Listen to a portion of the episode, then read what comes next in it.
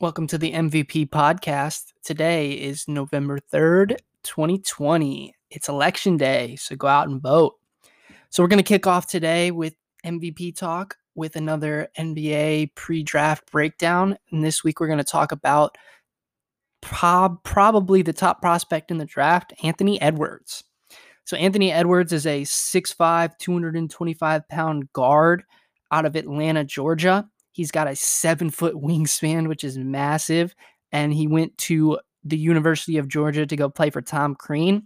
He decided to go there and play for Crean after Crean convinced him that he could develop him like he did with Oladipo and Dwyane Wade.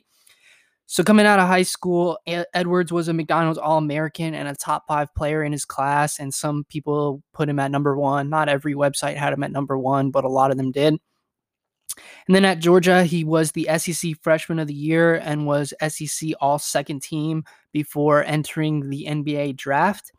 So he's a big body guard. If you want to compare his body size, his 6'5, 225 pound frame is on pace with PJ Tucker and Malcolm Brogdon. So PJ Tucker is obviously plays stretch four. So that's a big body for a two guard. And Brogdon's a point guard who's just thick. But Edwards can jump on top of being just as thick and just as strong as those two guys. So just imagine like PJ Tucker with Victor Oladipo's bounce, just like getting off. Like he's just gonna be a big body that's gonna be able to get through the get through the paint, attack, finish finish through contact, and he's got some finesse moves as well. But he's just a big boy that's gonna get up and dunk on you. So he shot 77% from the free throw line, which is really good. Um, and that is what people have been using to kind of predict what he could be as a shooter at the next level. Because there's been a lot of guys that have shot the three well, like Lonzo and other guys, but didn't shoot free throws well. So even though he only shoots 29% from three, which isn't great, but isn't bad, shooting almost 30% isn't terrible. But that 77% free throw percentage shows that he has a good jump shot and that his shot could could develop at the next level. He just needs to work on it and get a little bit better. But on top of that, his 29% from the three point line isn't as bad as it looks because he was really the only good player on Georgia. So he was shooting a lot. So, I mean, he shot, I think, 7.7 threes per game. So he, you're not shooting that many threes per game if you don't think you can shoot.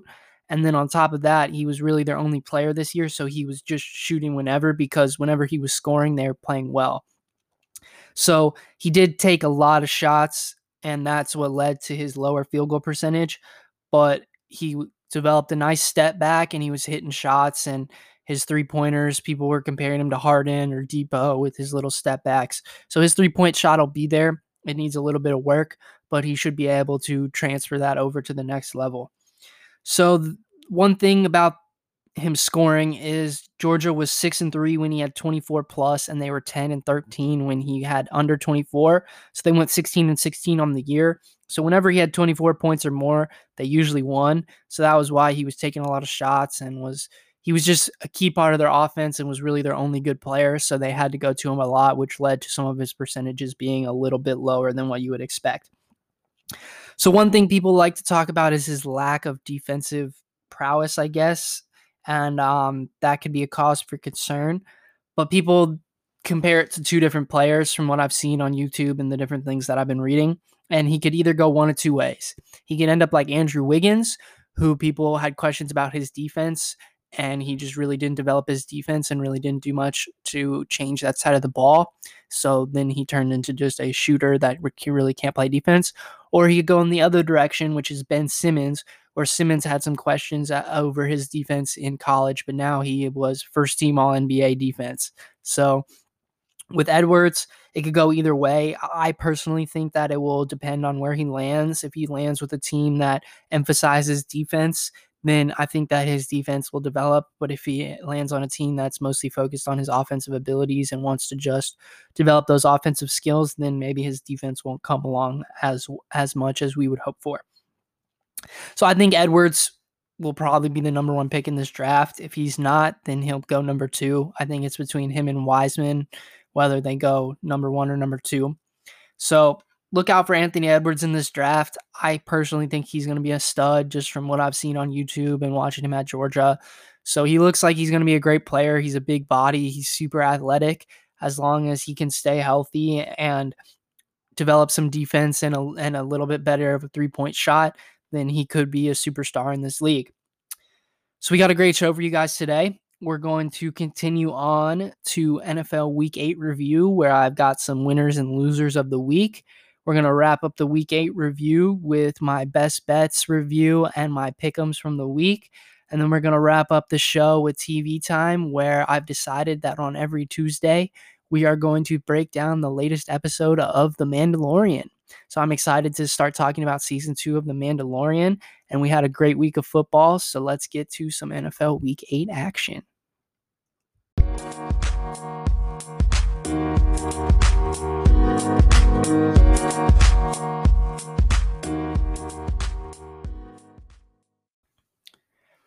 We're going to kick off the week eight review with my losers of the week. So, up first on my losers of the week is going to be the Los Angeles Chargers. Chargers lost to the Broncos 31 to 30. So, my money line pick of the Chargers is a loser, as well as my spread pick of Chargers minus three and a half.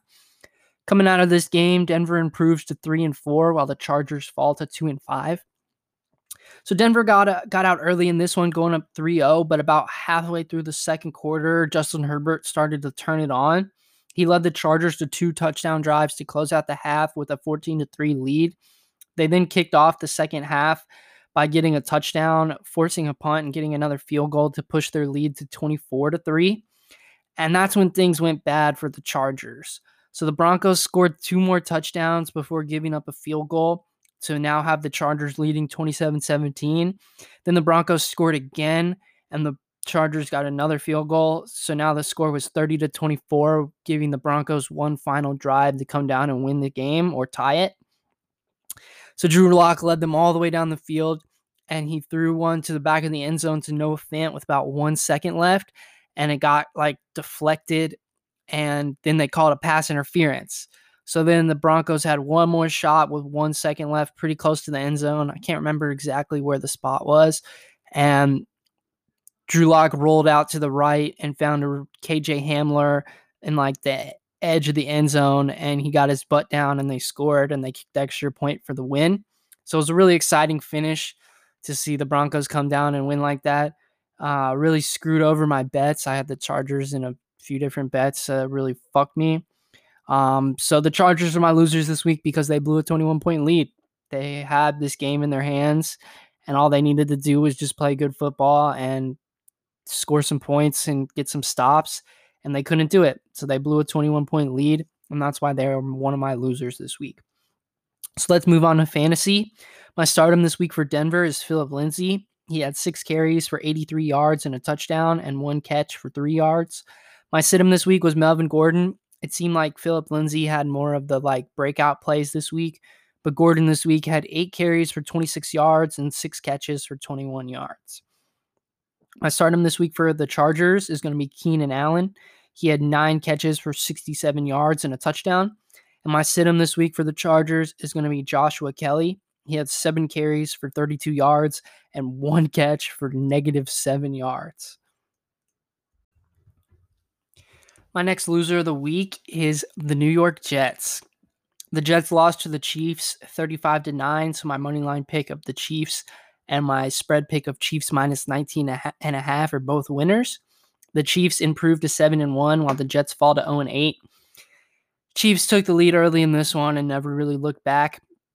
They led 21 to 9 at the half and then scored two more touchdowns in the second half to make the final score 35 to 9. Jets really didn't put up much of a fight in this one, and they continue their fall to the number one pick and are still the only winless team in the league. So that's why they are my losers this week. There's not really much more to say than the Chiefs were good and the Jets were not. So my stardom this week for the Chiefs is going to be Patrick Mahomes. He had 416 yards and five touchdowns. And my sit him this week is Clyde Edwards Helaire. He had six carries for 21 yards and three catches for 10 yards. My stardom this week for the Jets is Braxton Berrios. He had eight catches for 34 yards. And my situm this week for the Jets is Sam Darnold. He had 133 yards and four rushes for 21 yards. my last loser of the week is going to be the New England Patriots. They lost to the Bills in this one 24 21. So my money line pick of Bills is a winner, as well as my spread pick of, or well, oh, sorry, I'm sorry, my spread pick of the Bills minus three and a half is a loser. Bills improved to six and two, while the Pats fall to two and five. So the Bills got up in early early in this one, and then really had to hold on to their lead to get the win late. So they led seven to six at the half, and then fourteen to six after scoring a touchdown on the opening drive of the second half but the Pats responded a few drives later with a touchdown to tie it at 14 before the Bills got another touchdown to take a 21 to 14 lead. But that lead did not last very long, as on the very next drive, Cam led the Pats down for another touchdown to tie it at 21. So then the Bills drove down. They got into range to get into the end zone and they threw one into the end zone, but it slipped through one of their receivers' hands and they were forced to kick a field goal to go up 21 or 24 21. So that led Cam to have one final drive that was going to be the game winning or game tying drive, whether they got into the end zone or got into field goal range. And they were driving down the field, and Cam ran a rushing play and it got punched out. He fumbled. Bills recovered and ran out the clock for the win. So the Pats are one of my losers this week because of Cam's big time fumble in a big time situation and just because the fact they just haven't been good the last few weeks and they really just need to figure out how to stop their little slide here. Falling to two and five, especially in the AFC East, that isn't particularly strong. It's not good for them. So that's why they're my losers this week. Bills didn't even really look particularly great either. So my stardom this week for the Bills is going to be Zach Moss. He had 14 carries for 81 yards and two touchdowns. My situm this week is going to be John Brown. He had one catch for 21 yards. He was only targeted twice. My stardom this week for New England is going to be Cam Newton. He had 174 yards and nine rushes for 54 yards, a touchdown, and a fumble. My situm this week is going to be James White. He had two carries for zero yards and two catches for 35 yards. Before I move on to winners of the week, I got one game that's kind of an in between game, and that is the Eagles versus the Cowboys. Eagles won this one 23 to 9. So my money line pick of Philly is a winner, as well as my spread pick of Philly minus seven and a half. The Eagles improved to three, four, and one, while Dallas falls to two and six. So the Cowboys took an early 3-0 lead before Philly got in the end zone to make it 7-3. But the Cowboys closed out the half with two field goals to take a 9 7 lead into the half. to end the third, Philly got another touchdown to take a 15 to 9 lead. And then in the fourth, they got a controversial fumble return touchdown and then a safety to make the final score 23 to 9 Eagles. So my loser in this one is Dallas because they continue their slide and they continue to just fall off the map when it was kind of their division to win at the beginning of the season. And I know they lost Dak and they didn't have Andy Dalton, but I mean, they've got a lot of good receivers, and Zeke has done nothing the past few weeks.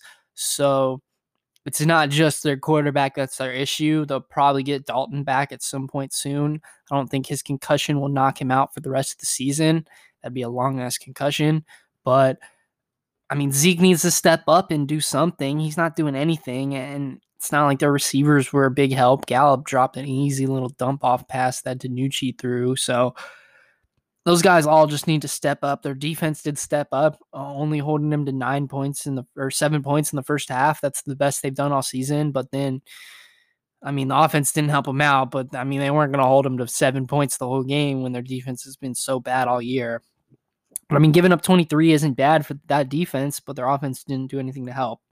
So I think Philly's a winner though, because even though they there was a pretty sloppy game for them, that they now lead the division, so that's big for them. I think that they're getting healthier and healthier.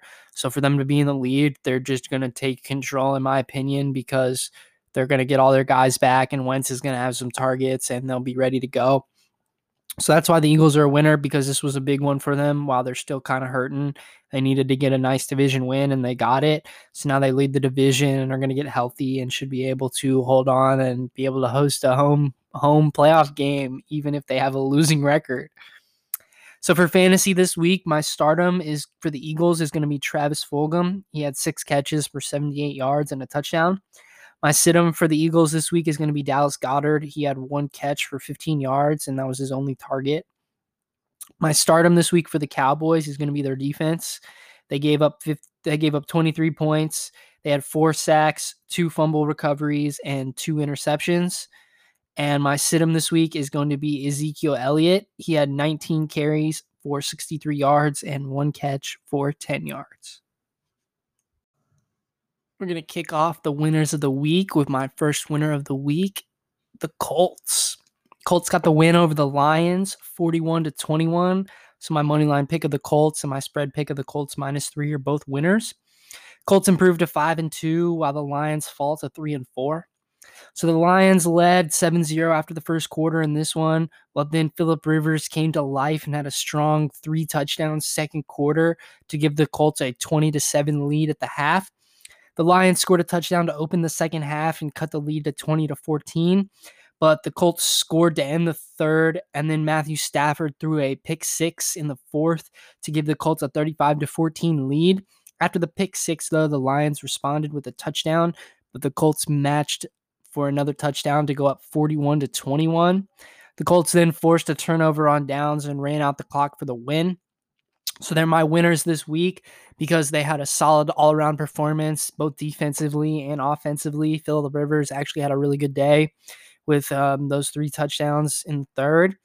And then Nyheim Hines was great. Jordan Wilkins was really good. So to get those guys having production, Jonathan Taylor wasn't that great, but to have all three of those guys working working on the ground game is is pretty good. Uh, Ty went out with an injury, which really sucks, but they still managed to win, and the defense stepped up.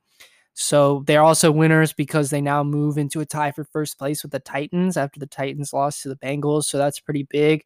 At five and two, now they're both sitting at atop the AFC South. So we'll see what happens in that division between those two teams. It should be a good battle. So for fantasy, my stardom this week for the Colts is going to be Philip Rivers. He had 262 yards, three touchdowns, and then two rushes for negative two yards. My sit-him this week is T.Y. Hilton. He had two catches for nine yards and then left with a quad injury. So we'll have to see if he's going to be back next week. Probably will be. My stardom this week for the Lions is going to be Matthew Stafford. He had 336 yards, three touchdowns, an interception, and one rush for 10 yards and a fumble. I think the fumble was on a strip sack. My sit-em is going to be D'Andre Swift. Him and AP both were pretty bad, but D'Andre Swift had six carries for one yard and three catches for 22 yards. My next winner of the week is the Miami Dolphins. They got the win over the Rams in this one, 28 to 17. So my money line pick of the Rams and my spread pick of the Rams minus four are both losers. Miami improves to four and three, while the Rams dropped to five and three. Rams took an early 7-0 lead in this one, but the Dolphins responded with Tua's debut first touchdown pass of his career. Then on the next Rams drive, they fumbled and it was returned for a touchdown. And then after they got the ball back, they punted and the Dolphins returned the punt for a touchdown to take a 21 to 7 lead. So then to end out, eh, close out the first half, the Dolphins got another touchdown and the Rams got a field goal to have. So the Dolphins held a 20-10 lead at the half. Second half was pretty slow as the Rams only got into the end zone once, and that was the only score of the second half to make the final score Dolphins 28, Rams 17. So the Dolphins are my winners here because they get a pretty solid win over a pretty good Rams team.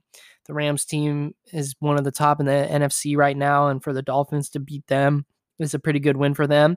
And also, it's nice that Tua gets his first win in his debut. So that's why the Dolphins are winners for me this week.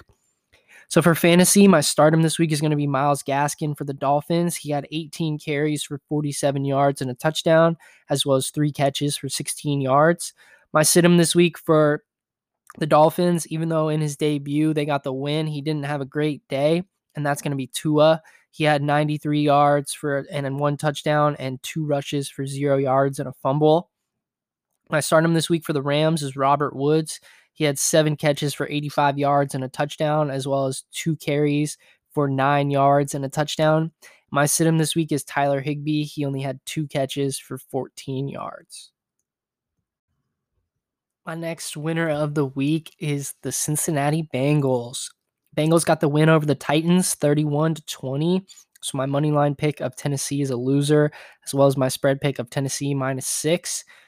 Cincinnati improves to two five and one as the Titans fall to five and two.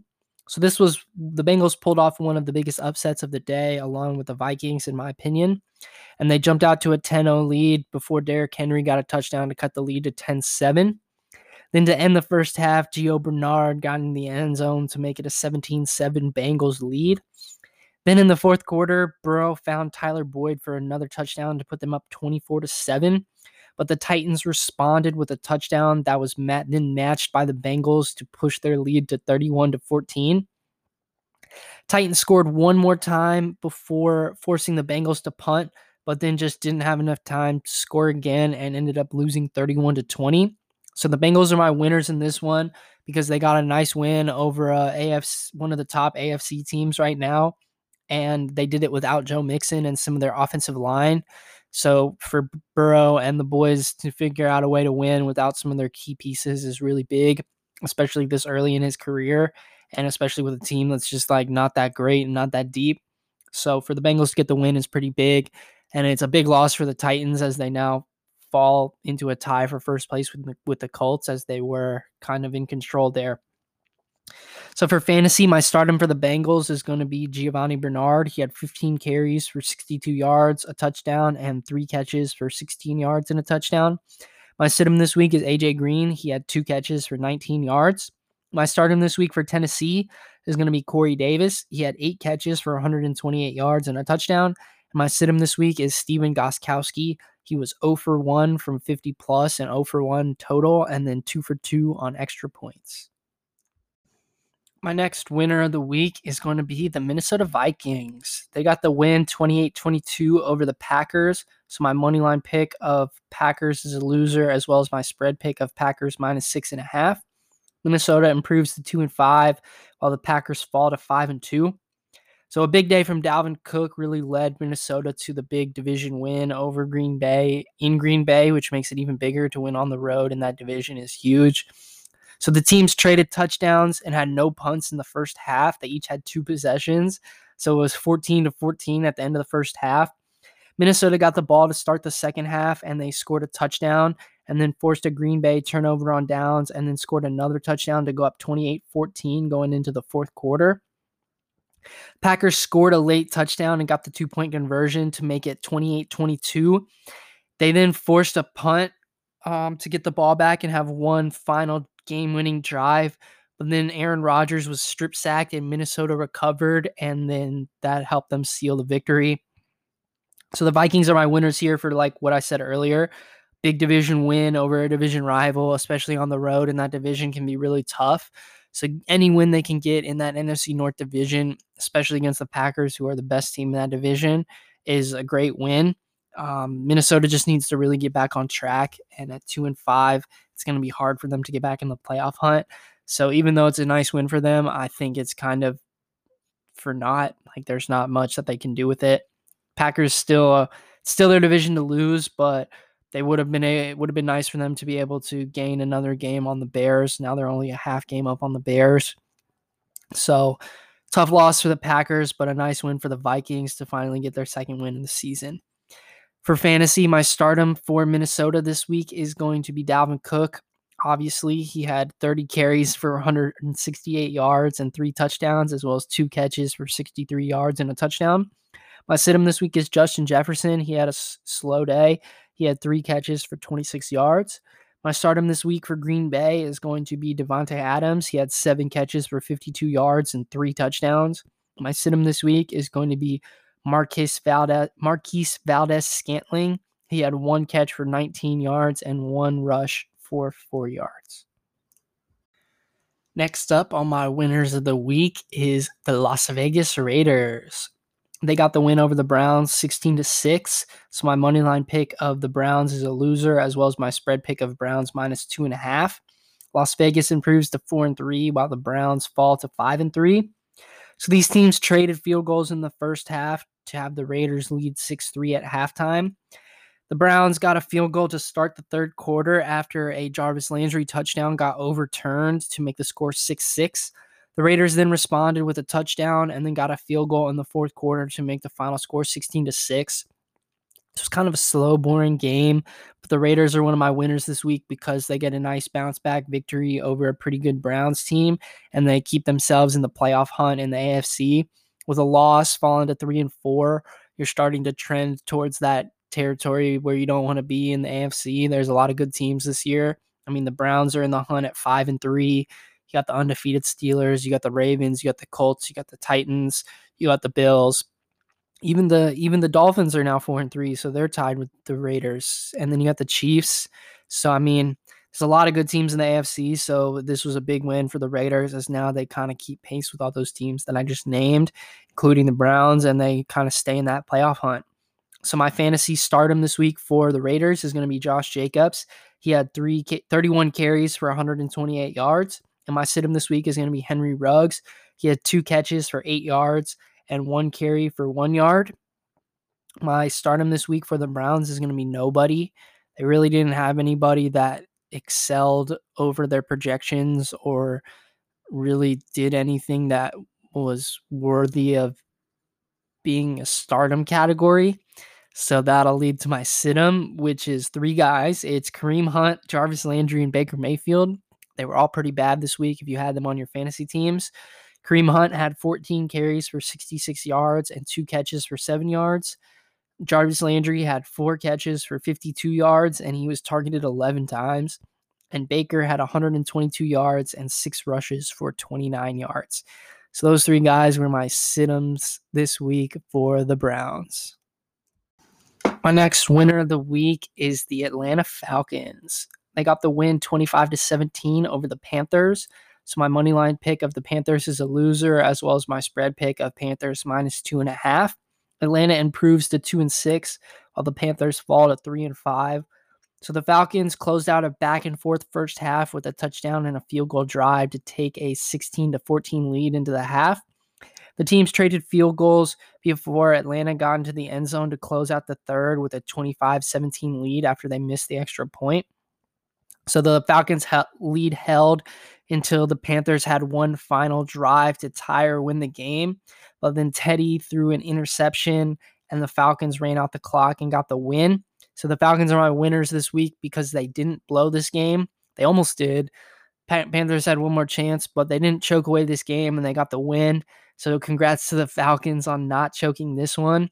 They now start to move within striking distance of Carolina for third in that division. But I mean, at this point, both of these teams are too far behind. In my opinion, they're not going to catch the Bucs or the Saints. It's just the the way these teams have been playing, the inconsistency. I mean, I guess Carolina is going to get back McCaffrey, but they're going to be playing for wild cards, and in the NFC, wild cards are not going to come easy. So I think sitting at two and six and three and five, both of these teams are kind of done. But the Falcons are my winner this week because they got the win and they didn't choke. So my fantasy this week, my stardom for the Falcons is going to be Julio Jones. He had seven catches for 137 yards. My situm this week is going to be Calvin Ridley. He had three catches for 42 yards, and then he left with an injury. My sit- stardom this week for the Panthers is going to be Curtis Samuel. He had four catches for 31 yards and a touchdown. He also had three carries for 23 yards and a touchdown. My sit him this week for the Panthers is going to be DJ Moore. He had two catches for 55 yards, and he only had two catches on six targets. My next winner of the week is the Seattle Seahawks. They get the win 37 27 over the 49ers. So my money line pick of Seattle and my spread pick of Seattle minus three are both winners. Seattle improves to six and one, while San Francisco falls to four and four.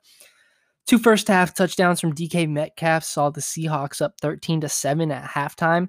And then to start the second half, the Seahawks scored a touchdown. And then on the next kickoff, they forced a fumble and got another one to go up 27 to 7.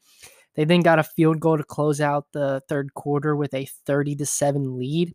In the fourth quarter, Nick Mullens came in for an injured Jimmy G and he put up three touchdown drives for the Niners while the Seahawks only got one in the fourth quarter, but they still came out on top 37 27 in the victory. So Seattle's my winner this week because they get a nice bounce back win after losing to the Cardinals last week in overtime. And they get a nice win over a division opponent, and that could be helpful for them come the end of the season. That division is going to be tough, so any win they can get over a division opponent is a good win. They also keep pace as one of the top NFC teams, if or the, as the top NFC team, I think. Um, so Seahawks are looking good, and they're looking to make a deep playoff run and hopefully host a couple playoff games at home. So my fantasy stardom this week for Seattle is going to be DK Metcalf. He had 12 catches for 161 yards and two touchdowns. My situm this week is Tyler Lockett. He had four catches for 33 yards.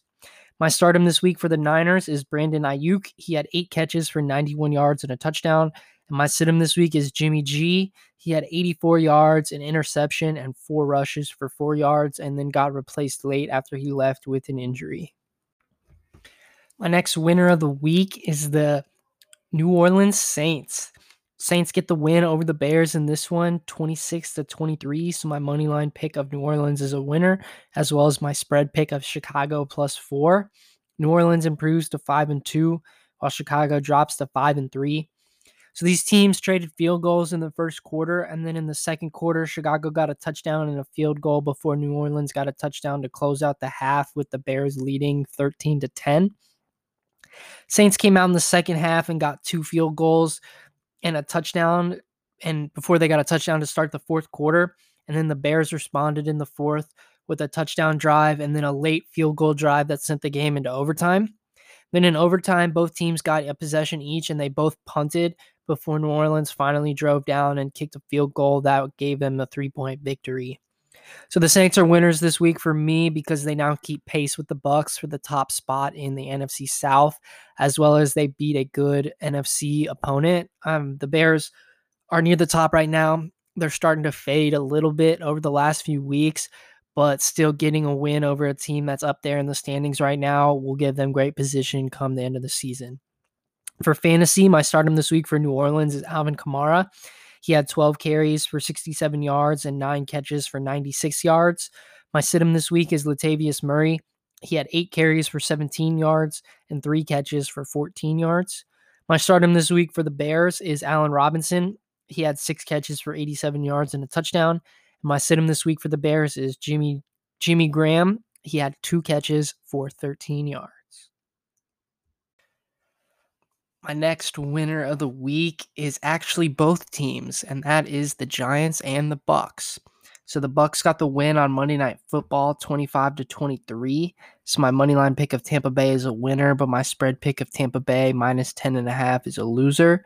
Tampa Bay improves to 5 and 2 while the Giants fall to 1 and 7. So this one was actually a pretty exciting game. The Bucs went up 3-0 to start this one before the Giants scored 14 unanswered points to go up 14-3. Bucs got a field goal to end the first half at 14 to 6. They were down. They started off the second half by getting nine unanswered points after failing a two point attempt to take a 15 to 14 lead, but the Giants reclaimed the lead with a field goal. But then Daniel Jones threw an interception on their next drive that led to a Bucs touchdown, which gave them back the lead 22 to 17. They then kind of traded punts, and the Bucs ended their final drive with a field goal. They were hoping to get a touchdown and seal the game, but had to settle for a field goal, giving them a 25 17 lead and Daniel Jones and the Giants one more chance to send the game into overtime. So Daniel Jones took him all the way down the field. He made a lot of great plays with his arm and with his legs, and then he finally threw a dime pass to the back of the end zone for a touchdown to cut the lead to two. They went for two, and he threw this like out route to Dion Lewis, but he just threw it a little bit behind Lewis, and it got deflected and broken up, and there was a pass interference or well, there was a flag out that was going to be pass interference, but they decided to just pick it up. So then the Giants had to kick an onside kick, and the Bucs recovered and they won the game. So I think both teams are winners here because the Giants really hung tough with one of the best teams in the NFC. I mean, the Bucs are five and two, and they're sitting at the top of the NFC South and near the top of the NFC as a whole. So for the Giants to hang tough with them is a pretty good outing. And honestly, Daniel Jones looked pretty good. So I mean, it was a pretty good game for the Giants, so I can't knock them as a loser. I think that they were a winner just as much as the Bucs were winners because the Bucs are winners in this one because they got another win. I mean, any win when you're competing with the Saints for that division, and in the NFC where you've got the Seahawks and the Packers and the Bears and uh, the Cardinals and the Niners and the Rams, like all these teams are really good. So for them to just get any win against an NFC team is good. It, it was a little wary that they only edged one out against the Giants, but for now they stay on top of the division, so that's a big win. But the Giants are also winners because they hung tough with a really good Bucs team. So it was a really exciting Monday night football game. Came down to some of the final plays, and Bucs just pulled it out. They just had a better game. So moving on to fantasy, my stardom this week for the Bucs is going to be Tom Brady. He had 279 yards, two touchdowns, and one rush for negative one yards. My situm this week is Ronald Jones. He had seven carries for 23 yards and four catches for 23 yards. My stardom this week for the Giants is Daniel Jones. He had 256 yards, two touchdowns, two interceptions, and three rushes for 20 yards. My situm this week for the Giants is going to be Dion Lewis. He had two catches for eight yards and a touchdown, and he had no rushes. My last winner of the week is going to be the Pittsburgh Steelers. They got the win over the Ravens 28 to 24. So my money line pick of Pittsburgh is a winner, as well as my spread pick of Pittsburgh plus four. Pittsburgh improves to 7 to 0, while the Ravens fall to 5 and 2. So the Steelers kicked off this one with a pick six against Lamar that got them up 7 0 early. But then Baltimore responded with a touchdown drive that tied it at seven. In the second quarter, Baltimore got a touchdown and a field goal to close out the first half with a 17 to 7 lead. To start the second half, the Steelers picked off Lamar again, which led to an Ebron touchdown to cut the lead to 17 14. And then they both traded touchdowns in the third quarter, with the Ravens leading 24 21 going into the fourth. The Steelers started off the fourth with a touchdown to go up 28 24. And then they forced a fumble, but off the fumble, it just led to them punting back to the Ravens to give them one final drive to win the game. The Ravens drove all the way down the field and Lamar Jackson threw one to the end zone as time expired, but it got deflected, and Willie Snead kind of got like high load at the same time, and he dropped it as time expired for the Steelers to get a win. So this was an exciting comeback and an exciting finish to the game. Ravens almost got the pulled the win out at the end. The Ravens defense really held strong and sealed it for them. So the Steelers are my winners this week because they remain the only undefeated team in the NFL and they beat one of the best other AFC teams. I think the only other team that can be up there with those two is the Chiefs. So big win for the Steelers, big division win, big conference win. So the Steelers have now set themselves up to be one of the top seeds in the AFC come playoff time. So for fantasy, my stardom for the Steelers is going to be Big Ben Roethlisberger. He had 182 yards and two touchdowns. My situm this week is going to be Diontae Johnson. He had one catch for six yards. My stardom this week for the Ravens is going to be Willie Snead. He had five catches for 106 yards. My situm this week is going to be Marquise Brown. He had one catch for three yards and a touchdown. He was only targeted twice. So I know he was complaining about that afterwards. So hopefully next week he can bounce back and get some more targets. I'm going to cap off the week eight review with going over my pickums and my best bets from last week. So we'll start with my pickums. My money line picks this week went eight and six, pushing my total to 57, 28, and one. My spread picks this week were six and eight, pushing my total to 47, 38, and one. So being over 500 is pretty good when I'm picking every single NFL game. So didn't do that great this week, but overall, we're still looking pretty good. So I'm hoping that you guys are using those to make some money. So now let's move on to my best bets, where all of them lost this week. So they, I guess, they weren't the best bets. So we'll kick it off with my one o'clock parlay, which was a loser. That one was Green Bay money line, Tennessee money line, Indy money line, and the Rams money line. The only winner in that parlay was the Colts, so that's why that was a loser. Next up was my four o'clock parlay. This was New Orleans money line, Seattle money line, and the Chargers money line. The Chargers are losers there, so that's why that one was a loser. Next up is my full slate parlay. This one was Indy money line, Green Bay money line, Buffalo money line, Kansas City money line, Tennessee money line, and Tampa Bay money line. Tennessee and Green Bay were losers this week, so that one was a loser as well. Next up was my lock parlay. Funny, it was a loser. It's supposed to be a lock. That was Tennessee money line, Kansas City money line, Green Bay money line, and Tampa Bay money line. So Green Bay and Tennessee both losing creates that one a loser. The last one was my wild full slate parlay. And this one was Indy money line, Rams money line, Green Bay money line, Buffalo money line, Kansas City money line, Tennessee money line, Chargers money line, New Orleans money line, and Seattle Seattle money line and Tampa Bay money line. Obviously, Tennessee, the Chargers, the Rams, and Green Bay all lost, so that one was a loser. So I hope you guys didn't use my best bets this week because they were not very good. So that'll wrap up week eight. We'll now move on to a little TV time.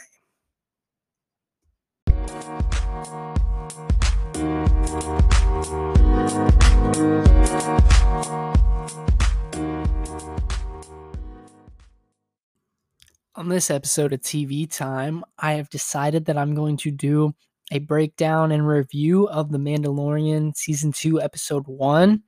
So I've decided that on every Tuesday until The Mandalorian Season 2 is over, I'm just going to do a breakdown of the episodes. Just so if you want to watch along with me, it'll be a little short thing at the end. Well, maybe not so short, but it'll be at the end of every episode of my podcast. On Tuesdays, we'll break down The Mandalorian. So if you have not watched up to and through season two, episode one of The Mandalorian. This is your spoiler warning. So the pod's over for for you if if you have not watched The Mandalorian yet. We will have a new episode on Thursday, and we'll have episode two of the Dexter Rewatch podcast drop on Friday. So be ready for those. So this is the final spoiler warning. If you do not want to listen to this or have not seen Mandalorian season two, episode one, please leave now. Okay. So, a little quick, short recap. So, at the end of last season, the Mandalorian was tasked with returning Baby Yoda back to his kind. And that could be taken in a couple different ways. So, it could mean that he's trying to get Baby Yoda back to people like Yoda, or he's trying to find some Jedi. And it seems like he is on the path to trying to find some Jedi. So season two kicks off with Mando and Baby Yoda going to find some more Mandalorians that will help them find some Jedi, and they end up at this fighting ring. So Mando finds the guy that's one of the heads at the fighting ring, and he offers to pay him to uh, help him find some other Mandalorians that could lead him to some Jedi. And instead, the guy wants his Beskar and he says no. So they turn on him and that's when he activates his little whistling bird explosives that he got from last season and baby yoda like little cute like taps the little button and his little dome closes and then that's when all the explosives fire off and they explode on all the attackers and that's when mando just beats the crap out of all of them and then he chases that main guy out and he hangs him from a light post and the guy tells him to go to Tatooine and that's where he'll find the Mandalorian so then him and Baby Yoda leave and they start to head to, to Tatooine as the guy gets eaten alive by some wild animals. I'm not really sure what they were. Look like some like rabid wolves, alien wolf things, you know, Star Wars. So they land in the bay where they were last season with that lady. I'm blanking on her name. And um, she loans Mando her speeder bike to go search for the other Mandalorian. So he finally finds a town, and when he enters this town, everybody's just kind of looking at him weird. And he enters a bar and asks the bartender if he knows about any Mandal- Mandalorians that have been in that town. And that's when another Mandalorian comes in dressed in a green helmet and armor. And he sits down and gets some shots and removes his helmet, revealing that he's not actually a Mandalorian and that it is actually Cobb Vanth. So Cobb Vanth says that he bought the armor off of some Jawas and that he used it to help keep people out of the town. So Mando wants the armor back from Cobb Vanth and tells Cobb Vanth that he'll help him defeat this gigantic krayt dragon that keeps tormenting the town and eating all of their yaks or whatever those things are called. And so the Mandalorian agrees and they decide that they're going to, to go kill the krayt dragon.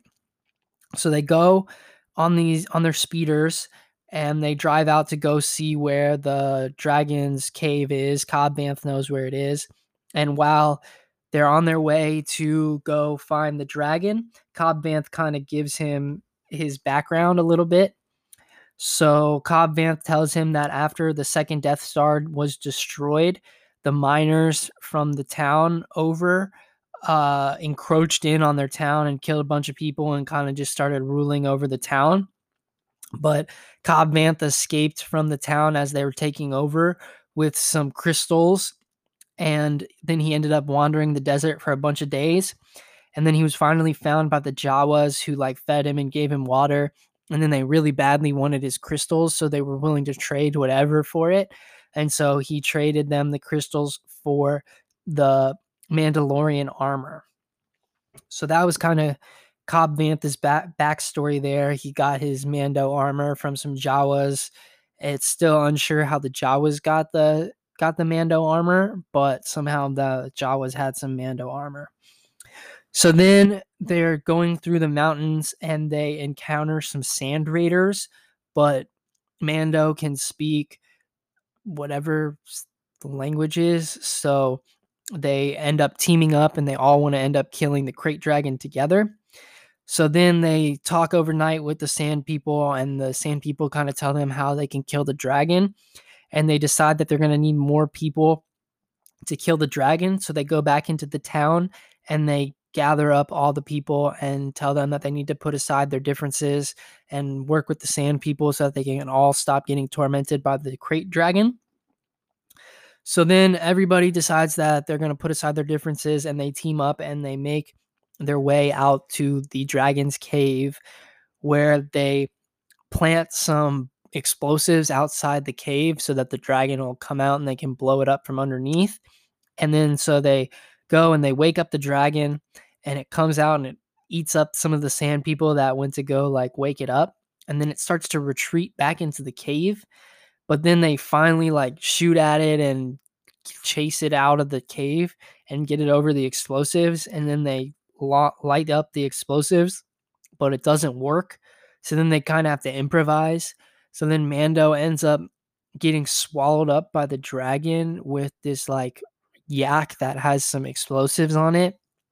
And then next thing you know like you see the jaws of the dragon open up and Mando's like using his like electric little saber thing to shock his way out of the mouth. And then as he flies out of the mouth with the jetpack, he hits the detonator and it blows up the dragon from the inside and then the dragon dies. So it's a pretty sweet scene with Mando flying out of the mouth and then it blows up from behind him. So then Mando collects his armor from the armor that he was the Mando armor from Cobb Vanth and leaves as the sand people find a pearl that they like cheer about inside the dragon. And then as Mando rides off on his speeder, we see a figure looking over them in in the distance, and then it turns and it looks like Boba Fett. So we got a nice little Boba Fett teaser to end the first episode.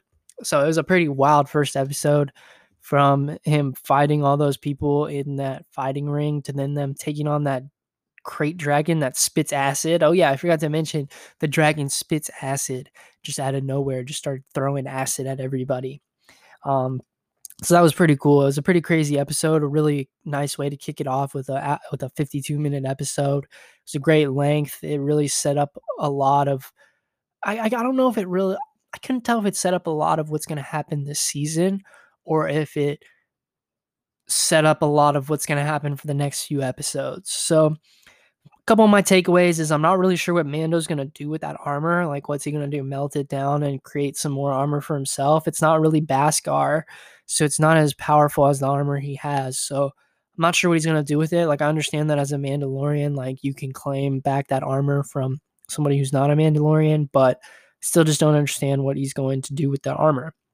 And the next question is, is Boba going to try to take it back from him? Like, I personally think he's going to end up bumping into Boba in the next episode, but I mean, is is it going to be like a confrontational like give me my armor back or is it going to be like a friendly like you help me, I'll give you your armor back type thing. So that's one thing we'll have to look out for is if Boba is going to be confrontational towards Mando or if he's going to be pretty friendly and nice and they're going to work together. So I'll finish up with a few Easter eggs that I've seen in the episode and things that I've seen on YouTube and just reading about the first episode of the season. So we'll start off with my first Easter egg. The first Easter egg I thought was pretty cool. It's Cobb Vanth's speeder. It was actually a part made from a part of Anakin's racer from episode one.